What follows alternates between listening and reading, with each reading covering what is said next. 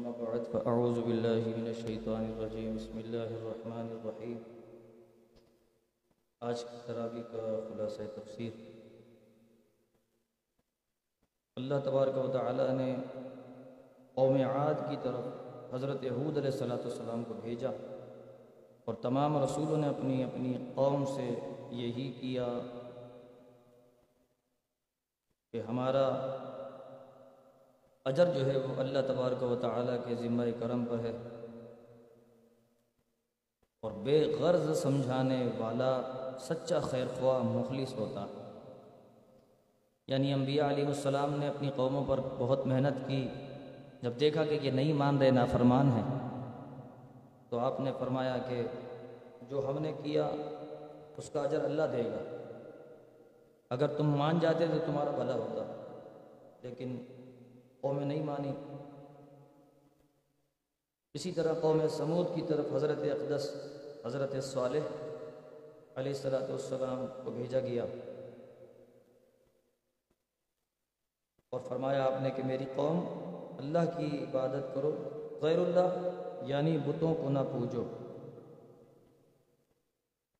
اسی نے تمہیں پیدا کیا، اسی نے بسایا تو اسی سے استغفار کرو۔ توبہ کرو، اس کی طرف رجوع کرو۔ اب یہ جہاں پر بھی قرآن مجید میں آیا نا کہ غیر اللہ کی پوجا پوجا نہ کرو، غیر اللہ کو نہ پکارو۔ لوگ یہ سمجھتے ہیں کہ اس سے مراد یہ ہے کہ اولی اللہ کو نہ پکارو۔ ان کو غلط فہمی ہوگی۔ اگر وہ اس کا شان نزول پڑھیں آیت کا رکو کا شان نزول پڑھیں، سورت کا شان نزول پڑھیں، جہاں جہاں اللہ تبارک و تعالیٰ نے جو ہے غیر اللہ سے مانگنے، غیر اللہ سے، غیر اللہ کو پکارنے کی جو بھی بات کی ہے، اس غیر اللہ سے مراد بت ہے۔ کہیں پر نہیں لکھا کہ کسی ولی کا نام اولی اللہ کے حوالے سے کوئی بات نہیں۔ پھر حضرت ابراہیم علیہ السلاۃ والسلام کا یہاں اس میں تذکرہ ہوا کہ فرشتے آپ کے پاس آئے۔ یعنی قوم لوت پر عذاب نازل کرنے سے پہلے حضرت ابراہیم علیہ السلام کے پاس آئیں۔ کیونکہ حضرت ابراہیم اور حضرت لوت علیہ السلام آپس میں کزن بھی ہیں۔ اس لیے پہلے حضرت ابراہیم علیہ السلام کے پاس آئے۔ اور آپ کو خوشخبری دی کہ آپ کے یہاں اسحاق اور یعقوب پیدا ہوں گے۔ اور پھر اچھا حضرت ابراہیم علیہ السلام برجستہ نہ سمجھ سکے کہ کون ہے۔ آپ آئے، بیٹھے، تو حضرت ابراہیم علیہ السلام والسلام جو ہیں وہ بڑے مہمان نواز تھے۔ تو حسین چہروں میں فرشتوں نے آ کر سلام کیا۔ پھر حضرت ابراہیم نے جواب دیا اور فوراً بھنا ہوا گوشت آپ کی بارگاہ میں آ یعنی فرشتوں کو پیش کیا۔ تو انہوں نے کھانے کی طرف ہاتھ نہیں بڑھایا۔ تو جی ہی جی میں ڈر سے گئے حضرت ابراہیم کہ یہ نہ جانے کون ہے، کھانے کی طرف ہاتھ نہیں بڑھا رہے، انسان تو فوراً کھانے کی طرف دیکھتا ہے۔ انہوں نے دیکھا بھی نہیں۔ کیسے دیں گے فرشتے؟ فرشتے کھاتے پیتے تھوڑی لیکن حضرت ابراہیم علیہ السلام کو اس وقت معلوم نہیں تھا۔ اور پھر فرشتوں نے عرض کیا کہ ڈریے مت، ہم قوم لود کی طرف بھیجے گئے ہیں تاکہ ان پر عذاب نازل کریں۔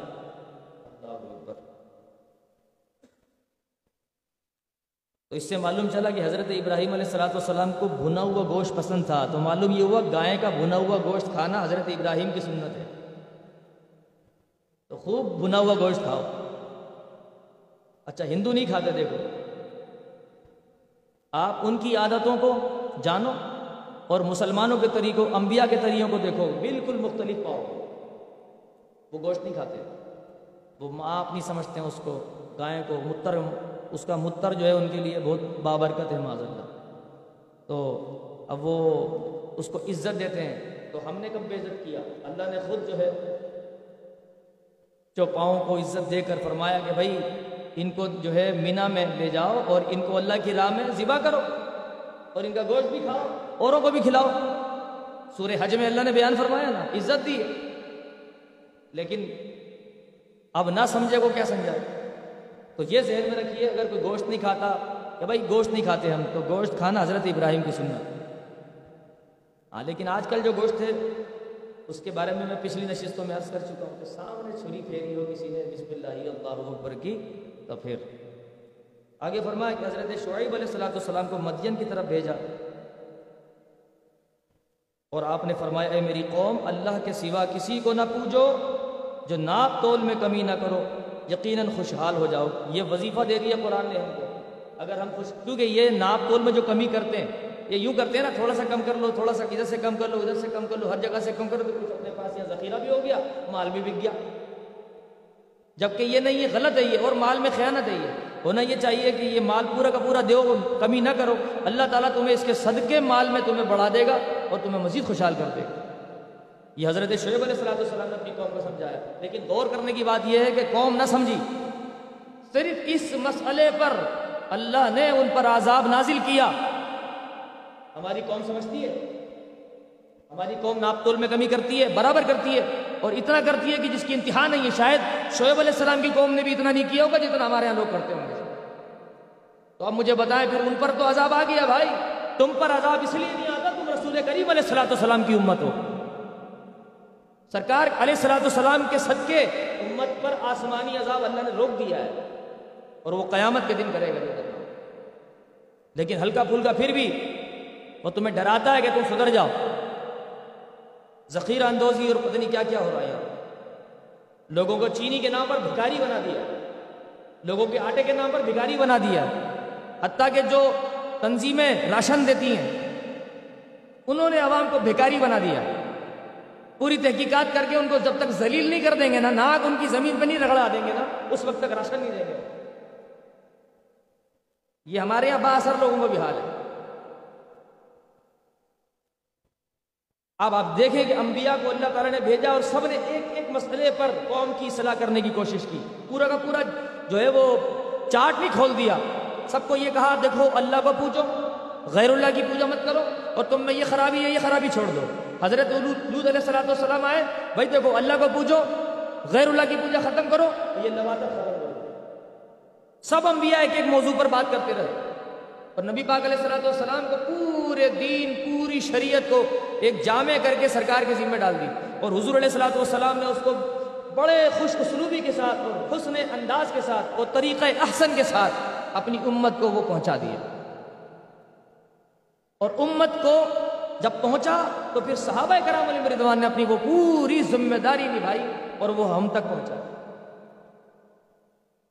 تو اس لیے اس پر غور کیجیے کہ دیکھیں ہر رکوع کے اندر جو ہے یعنی قرآن مجید میں ہر رکوع میں مختلف انبیاء کے ناموں کے ساتھ ایک ایک مسئلہ بیان ہوگا۔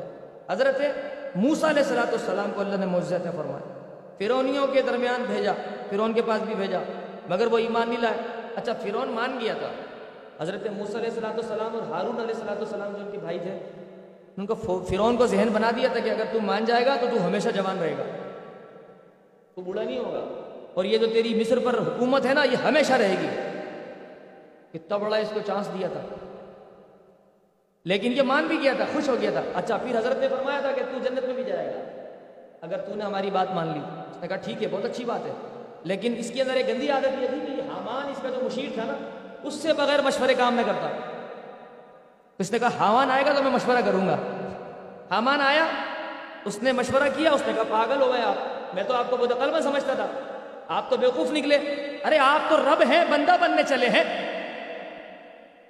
ہاں؟ آپ تو رب ہیں۔ یعنی فرعون کو کہا، حامان نے معذ اللہ وہ چڑھ گیا۔ وہ اچھا وہ اس سے غلطی ہو گئی۔ نہیں نہیں نہیں بالکل نہیں۔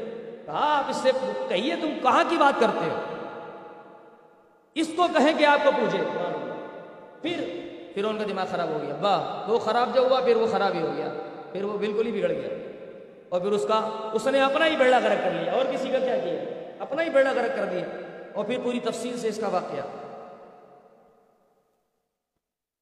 حضرت اقدس موسا علیہ السلاۃ والسلام کو اللہ عز و جل نے توریت عطا فرمائی۔ اچھا پھر اس کے اوپر بعض لوگ ایمان لائے اور بعض نے انکار کر دیا۔ اور آخرت کا معاملہ اگر نہ ہوتا تو ہرگز ہرگز گرفتار عذاب کر دیتا۔ جیسے میں نے ابھی آپ کو آخرت کا معاملہ اگر نہ ہوتا نا تو دنیا میں سب سے نپٹ لیتا۔ ہوں لیکن اس نے آخرت چونکہ رکھی ہے، ٹھیک ہے، کر لو جو برتنا ہے، برتو۔ جتنے دن تم یہاں رہتے ہو رہے ہو اس کے بعد تم آؤ وہاں پہ یہ کچھ اس طرح کی عادتیں ہمارے اندر بھی ہم اپنی عادتوں پہ غور کریں نا کہ فطرت اللہ فطرت ناسا علیہ اللہ نے انسان کو اپنی عادتوں کے مطابق پیدا کیا۔ جیسی اس کی خود کی عادت ہے نا، معاف کرنا، چھوڑ دینا۔ اللہ نے یہ انسان میں بھی ڈالا ہے۔ انسان بھی معاف کر دیتا ہے، چھوڑ دیتا ہے، درگزر کر دیتا ہے۔ یہ اللہ کی صفات ہے اگر کسی بندے میں اور یہی صفات اپنے اندر زیادہ کرے گا شخص جس میں عادتیں زیادہ ہو اللہ کی، بس یہ نشانی بتا رہا ہوں آپ یہ نشانی ذہن میں رکھیے کہ اللہ کے ولی کی پہچان کیسے ہوگی؟ پہچان یہ ہے کہ جو اللہ کی عادتیں ہیں، وہ آپ میں جتنی زیادہ ہوتی چلی جائیں گی، آپ اتنا اللہ کے قریب ہوتے چلے جائیں گے اور اللہ کے دوست بن گئے۔ اور جب آپ اللہ کے دوست بن گئے تو اللہ کے ولی بن گئے۔ یہ بالکل آسان سا نسخہ ہے۔ آسان سا، اس میں کوئی سائنس نہیں ہے۔ سمجھنے کے لیے کہ یار اللہ کے ولی کیسے بنتے ہیں؟ یہ ایسے بنتے ہیں۔ وہ کرتے رہو، لیکن اس میں مشکل ہے۔ کوئی اپنے ساتھ ظلم کرے، اس کو معاف کرنا مشکل تھا کوئی محروم کرے، نہیں دے، کچھ بھی۔ بولنا اس کو نہیں دینا۔ لیکن جب وقت پڑے تو آپ بولو نہیں، اس کو دو۔ یہ مشکل کام ہے۔ کوئی گالی دے، اسے برداشت کر کے دعا دینا مشکل کام ہے۔ دشمن کو معاف کرنا مشکل کام ہے۔ تو یہ سارے کام کرے بندہ جب، تو پھر اللہ کے قریب ہو۔ سورہ یوسف شروع ہوتی ہے۔ اب اس میں پورا واقعہ ہے۔ میں صرف اور صرف چند باتیں عرض کرتا ہوں۔ حضرت یعقوب علیہ السلام نے بھائیوں سے حضرت یوسف کو خواب چھپانے کا کہا۔ پھر حضرت یوسف علیہ السلاۃ السلام نے مطلب چھپا تو لیا تھا، لیکن ان کو کچھ بھینک پڑ گئی تھی اور وہ حسد کرتے تھے بھائی لوگ۔ کہ ابا اس کو زیادہ چاہتے ہمیں نہیں چاہتے۔ کیونکہ حضرت یوسف علیہ السلام ہم سے چھوٹے تھے۔ تو ان کو زیادہ محبت ہوتی تھی۔ اور جو بڑے بھائی تھے، وہ ان کو زیادہ پوچھتے نہیں تھے، ابا۔ تو اس لیے ان کو حسد ہو گئی۔ پھر وہ کنویں میں لے جا کے ڈال دیا۔ سب معلوم ہے آپ کو۔ اور پھر اس کے بعد کیا ہوا کہ وہ پھر ایک وہاں سے عزیز مصر گزر رہا تھا، اس نے کنویں سے باہر نکالا۔ اور پھر وہ دربار میں لے آیا۔ پھر زولخا والا معاملہ ہوا۔ پھر اس پر، ان پر جو ہے وہ ایک یعنی نقلی نقلی الزام لگا۔ نقلی الزام لگا کے جیل کروا دیا۔ کہ جب آپ جیل چلے گئے تو جیل میں دو شخص تھے جو کہ دربار سے ہی کوئی خطا کر کے آئے تھے۔ تو ان دونوں کو حضرت نے کہا کہ بھائی، مجھے خوابوں کی تعبیر پہ بڑا عبور ہے۔ اچھا تو ایک نے صبح اٹھ کے پوچھا، حضور، میں نے خواب یہ دیکھا ہے کہ میرے سر پہ انگور نچوڑا جا رہا ہے۔ تو حضرت نے فرمایا، تو ان قریب رہا ہونے والا ہے۔ دوسرے نے سنا، وہ بادشاہ کے دربار کا باورچی تھا۔ کہا اچھا حضرت مجھے بھی خواب کی تعبیر بتائیے۔ کیا؟ اس نے دیکھا کہ میرے سر پہ روٹیاں ہیں اور پرندے آ کے اس کو کھاتے ہیں۔ حضرت نے فرمایا ان قریب تجھے قتل کر دیا جائے گا۔ اس نے کہا، ارے، میں تو مذاق کر رہا تھا میرے کو خواب تھوڑی دیکھا۔ فرمایا، جو ہم نے کہہ دیا، وہی ہوگا۔ یہ خواب ہے۔ خواب ہے یہ جو منہ سے تعبیر بیان کر دی، ہو گئی۔ قرآن نے بیان کر دیا اسے۔ اب وہ سٹ پٹایا۔ اچھا کچھ دنوں کے بعد وہ جن کا، جنہوں نے انگور کا دیکھا تھا، وہ رہا ہونے لگے۔ تو علیہ حضرت یوسف علیہ صلاۃ السلام نے ان کو فرمایا، بھیا، بات سنو۔ میں نے تمہیں جو ہے تعبیر بتائی تھی، ایسا ہو گیا۔ اب یہ ہے کہ تم بادشاہ سے ذرا میری سفارش کر دینا، میں ناجائز آیا ہوں یہاں پہ، میں، میرا قصور نہیں تھا۔ اس نے کہا، ٹھیک ہے حضرت، میں بالکل بادشاہ کی بارگاہ میں کہوں گا.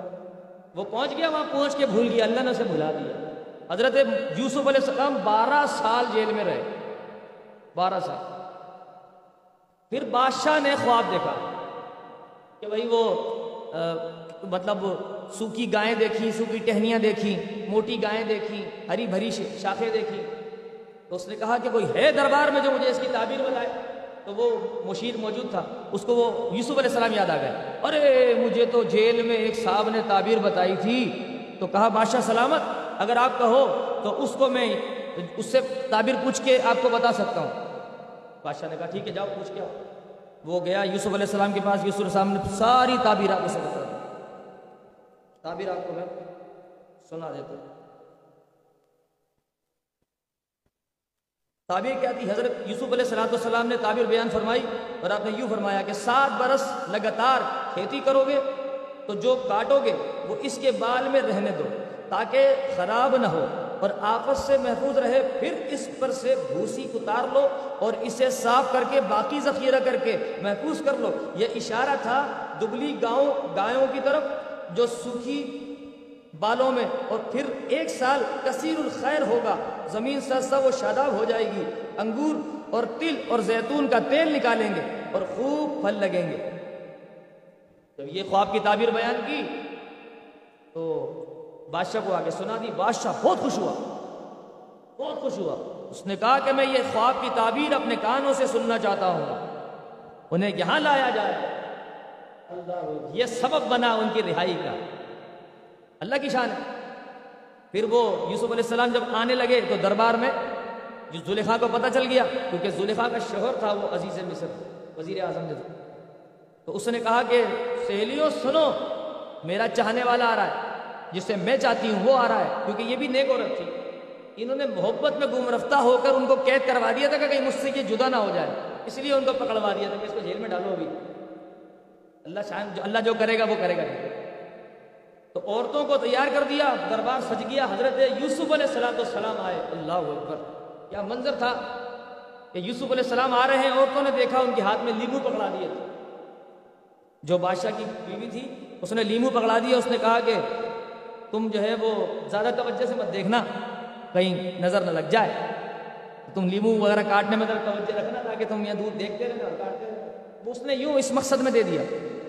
وہ تو جب حضرت یوسف علیہ السلام کی چہرے انور پہ نظر پڑی ان عورتوں کی تو کہنے لگی، قل حاشر اللہ ما حاضہ بشرا، ان حاضہ اللہ ملکن کریم، یہ انسان نہیں ہے، کوئی فرشتہ ہے۔ اتنے خوبصورت تھے۔ بس اس میں اتنی گم ہو گئی۔ وہ تمام خواتین، وہ چھری سے لیمو کاٹ رہی تھی ان کی انگلیاں بھی کٹ گئیں، ان کو احساس تک نہیں ہوا۔ انگلیاں بھی کاٹ دی بالکل۔ حالانکہ ہلکا چیرا لگ جاتا، پتہ چل جاتا لیکن وہ انگلیاں بھی کٹ گئیں۔ تو پھر اعلیٰ حضرت نے کہہ دیا پھر اعلیٰ حضرت نے کہہ دیا کہ حسن یوسف پہ کٹی، مصر میں انگشت زنا سر کٹاتے ہیں تیرے نام پہ مردانے یہ تو حضرت یوسف علیہ السلام کا حسن تھا کہ عورتوں کی انگلیاں کٹی ہیں؟ میرے آقا علیہ السلاۃ السلام کے نام پر تو غازی ممتاز قادری پیدا ہوتے ہیں۔ غازی علم الدین شہید پیدا ہوتے ہیں۔ عبد القیوم غازی پیدا ہوتے ہیں۔ ہاں، میرے آقا کی ناموز پر تو یوں لوگ قربان ہو جاتے ہیں، ابھی بھی قربان ہوئے۔ یہ نام پر ہوئے سرکار کے، انہوں نے سرکار کو دیکھا نہیں ہے۔ بلکہ دربار رسالت میں جا کے سرکار کی زیارت کی۔ ہے دیدار کے شوق میں چلے گئے۔ اچھا ایسے نہیں ہوگا۔ چلو مارو، پھر جا کے دیکھیں گے۔ ہاں جیسے شاعر نے کہا، اعلیٰ فرماتے ہیں نا کہ سرکار علیہ السلاۃ السلام کی زیارت کی خاطر تو قبر میں آیا فرشتے پوچھیں گے کہ کاہے آیا؟ کیوں آیا؟ تو میں عرض کروں گا، مر کے پہنچا ہوں اس دل ربا کی دیدار کے واسطے۔ کہ ان کا دیدار یہاں تو ممکن ہے، بالکل طے شدہ بات ہے کہ سرکار یہاں تو تشریف لائیں گے لائیں گے۔ تو یہاں میں دیدار کرنے کے لیے، دنیا سے جانے کے لیے میں دنیا سے گیا تاکہ قبر میں تو میری زیارت، میرے آقا علیہ السلام کی زیارت ہو ہی جائے گی۔ یہ ہے عاشق کا نظریہ۔ تو اس لیے حسن یوسف جو ہے وہ دیکھ کر زلیخا کی جو سہیلیاں تھیں، سب نے انگلیاں کاٹ لی پھر وہ سلسلہ چلتا رہا اس کے بعد پھر زلیخا نے اپنی غلطی کا اعتراف کر لیا، پھر اس کو یوسف علیہ السلام نے معاف کر دیا، پھر اللہ نے ان کی غلطی کو معاف کر دیا، پھر عزیز مصر کا انتقال ہو گیا، پھر یوسف علیہ السلام سے شادی ہو گئی، پھر یوسف علیہ السلام مصر کے بادشاہ بن گئے، پھر ان کے بھائی غلہ لینے آئے، پھر وہ سال آ گئے جو کہ سالی کے تھے۔ پھر وہ بھائی آ گئے، پھر وہ غلے کے معاملہ ہوا، پھر یوسف علیہ السلام نے پہچان لیا، فرمایا تمہارے والد بھی تھے کوئی؟ کہا بالکل تھے کہ بھائی بھی تھا بنیامین ہاں، بالکل تھے۔ آئندہ آنا تو لے کے آنا۔ پھر وہ لے کے آئے تو انہوں نے روک لیا۔ پھر اس کے بعد ان کو کہا، تم جاؤ، کہا، ہمارے بوڑھے والد ہیں۔ وہ پہلے ہی یوسف کے غم میں رو رو کر نابینا ہو چکے ہیں۔ اور مزید آپ جو ہے، وہ بنیامین کو بھی آپ روک لیں گے تو مسئلہ ہو جائے گا۔ ہم میں سے کسی کو روک لیں۔ فرمایا، نہ، ایسا گناہ ہم نہیں کرتے۔ جس نے خطا کی ہے، وہی رکے گا۔ اور آپ کو تو اللہ کی طرف سے اشارہ تھا کہ آپ کو اس طرح روکنا ہے بنیا میں پھر بعد میں جب آپ ساری حقیقتیں کھلی، جب وہ واپس آنے لگے، یعقوب علیہ السلام نے اپنے پوتوں کو کہا تمہارے بھائی لوگ تمہارے بھائی لوگ وہاں سے چل دیے ہیں اور مجھے خوشبو آتی ہے کہ یوسف ہے۔ یوسف کی خوشبو آتی ہے۔ حضرت یعقوب علیہ السلام السلام اللہ کے نبی ہے غیب کی خبریں گے ساری۔ وقت نہیں ہے، نہیں تو میں آپ کو تفصیل سے بتاتا اور کتنے نکات ہیں اس میں غیب کے۔ پھر یوسف علیہ السلاۃ والسلام کی خوشبو سونگی اور پھر اس کے بعد فرمایا کہ تم میں نہیں کہتا تھا تمہیں کہ یوسف ہے۔ کہا، ابا، آپ کیسے کہہ سکتے ہو؟ تو پھر یہ جب واپس پہنچے، وہ ساری بات چیت ہونے لگی۔ تو پھر بھائیوں نے جب یوسف علیہ السلام سے مکالمہ کیا اور یوسف علیہ السلام کی عادتاً جو مسکراہٹ تھی، وہ چہرے پہ جیسی آئی، تو جب آپ کے وہ حسین دانت مبارک جب بھائیوں نے دیکھے اور وہ مسکراہٹ، وہ مسکرانا پہچان لیا کہ یہ تو بھائی کا مسکرانا ہے کہ آپ یوسف ہیں؟ کہا جی میں یوسف ہوں۔ یوں پہچان لیا۔ پھر وہ سلسلہ سارا ہوا، پھر بھائیوں نے توبہ کر لی۔ تو اب یوسف علیہ السلام کے جو بھائی تھے، ان کو گالی نہیں دے سکتا کوئی، گناہ ملے گا۔ کیونکہ انہوں نے پھر توبہ کر لی تھی۔ وہ یوسف علیہ السلام کے اب دوست اور صحابہ بن گئے۔ پھر یعقوب علیہ السلام والسلام جو ہے وہ، پھر یوسف علیہ السلام کی اور یعقوب علیہ السلام کی ملاقات کا سلسلہ ہوا۔ یہ ایسا رقت انگیز اور رونق افروز اور ایمان افروز واقعہ ہے نا۔ اگر آپ پڑھیں گے تو میرا خیال ہے کہ آنسو گرتے رہیں گے اور پڑھتے رہیں گے۔ پھر ایک میدان کے اندر بڑے اہتمام کے ساتھ یوسف علیہ السلام نے فوج کے ساتھ، ایک فوج جو بڑی زبردست تیاری کے ساتھ تھی اور بڑے گجرے اور ہاتھ پھور لے کر کے ابا کی اور بیٹے کی ملاقات ہونے والی ہے۔ اور جب ملاقات ہوئی تو دونوں نے ایک دوسرے کو ملا کے دل سے اور رونے لگے۔ خوب روئے۔ باپ بیٹا کافی عرصے کے بعد بچھڑ کے بعد ملے اور پھر جب ملاقات ہو گئی تو اس کے بعد جو ہے، معاملہ سیدھا ہو گیا اچھا ہو گیا۔ پھر حضرت یعقوب علیہ السلام والسلام نے وصیت فرمائی کہ بھائی جب میں انتقال کر جاؤں گا تو مجھے شام میں دفنانا اسی طرح حضرت یعقوب علیہ السلام کا انتقال ہوا تو انہیں شام میں دفنا دیا گیا۔ پھر یوسف علیہ السلام کا بھی سال ہوا۔ تو یوسف علیہ السلام نے جو ہے وہ ظاہر ہے کہ انتقال فرمایا تو سب لوگ چاہتے تھے کہ یہاں دفنایا جائے، کوئی کہتا تھا یہاں دفنایا جائے، کوئی یہاں۔ یہاں پر بھی تبرکات کے ثبوت ہیں۔ تفاصر میں لکھائی سب لوگ حضرت یوسف علیہ السلام کے جسد انور سے برکت حاصل کرنا چاہتے تھے انتقال کے بعد۔ انتقال کے بعد۔ یہ ذہن میں رکھیے آپ۔ تو پھر سب نے اتفاق کیا کہ بھائی نہ ادھر نہ ادھر نہ ادھر، کئی بار بھی۔ دریا نیل کے سینٹر میں۔ پھر دریا نیل کے سینٹر میں دفنایا گیا۔ پھر سلسلہ چلتا رہا۔ چار سو سال کے بعد موسا علیہ السلام آئے۔ تو موسا علیہ السلام نے اس تابوت کو وہاں سے نکالا اور حضرت یعقوب علیہ السلام کے پڑوس میں دفنایا، شام میں لے جایا۔ یہ یوسف علیہ السلام کا واقعہ تھا۔ اب اب جو ہے، کوئی سوچے میں تھوڑے سے وقت میں جو ہے، میں نے کتنی جلدی جلدی پورا واقعہ سنایا آپ کو، لیکن پھر بھی آپ ٹائم دیکھیں۔ اب میں کیا کیا بیان کروں؟ صاف صاف یہ ہے کہ بھائی، بند کر کے تراوی پڑھنا شروع کر دیں نہ بیان کرو تو پھر کیا کریں؟ اب کرو تو لمبا۔ کتنا شارٹ کریں خود ہی شارٹ ہو جائیں گے۔ پھر حضرت یوسف علیہ السلام السلام نے اچھا یہ ہو گیا۔ بطور آجی یعنی تیرہویں پارے کے اندر جو ہے، اب تیرہواں پارا ہمارا شروع ہو رہا ہے۔ تو اس میں یوسف علیہ السلام السلام نے بطور آجزی اللہ کی جناب میں عرض کی کہ میں اپنے نفس کو بے قصور نہیں بتاتا کہ اللہ کی رحمت اور یہ اللہ کے کرم پر ہے کہ جس کو معصوم کرے اور وہ برائیوں سے بچے۔ یعنی جب حضرت یوسف علیہ السلاۃ والسلام بری ہو گئے نا کہ انہوں نے غلطی نہیں کی تھی۔ تو پھر آپ نے فرمایا کہ یہ میرا کمال نہیں تھا، میرے رب نے مجھے معصوم بنایا۔ اور معصوم صرف انبیاء ہوتے ہیں اور فرشتے ہوتے ہیں، بس۔ ان کے علاوہ کوئی بھی معصوم نہیں ہے۔ جو بھی ہے وہ معصوم نہیں ہے وہ محفوظ ہیں۔ یعنی محفوظ عن الخطا ہے۔ کہ وہ خطا سے محفوظ ہے وہ گناہ نہیں کر سکتے۔ یعنی اس معنی میں کہ اللہ ان کو بچا کے رکھتا ہے۔ کیونکہ جب اللہ چاہے تو گناہ نہیں ہوتا۔ اللہ چاہے تو گناہ نہیں ہوگا اور اللہ اگر چھوڑ دے تو گناہ ہو جائے گا۔ اسی لیے بزرگ کہتے ہیں کہ اگر کسی سے گناہ ہوتا ہے تو وہ یہ سمجھ لے کہ اللہ کی نظر رحمت اس پر نہیں ہے۔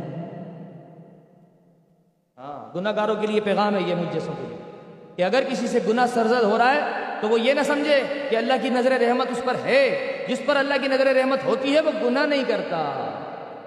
جس پر اللہ کی نظر رحمت ہے وہ گناہ سے بچ جاتا ہے۔ یہ ذہن میں رکھنا۔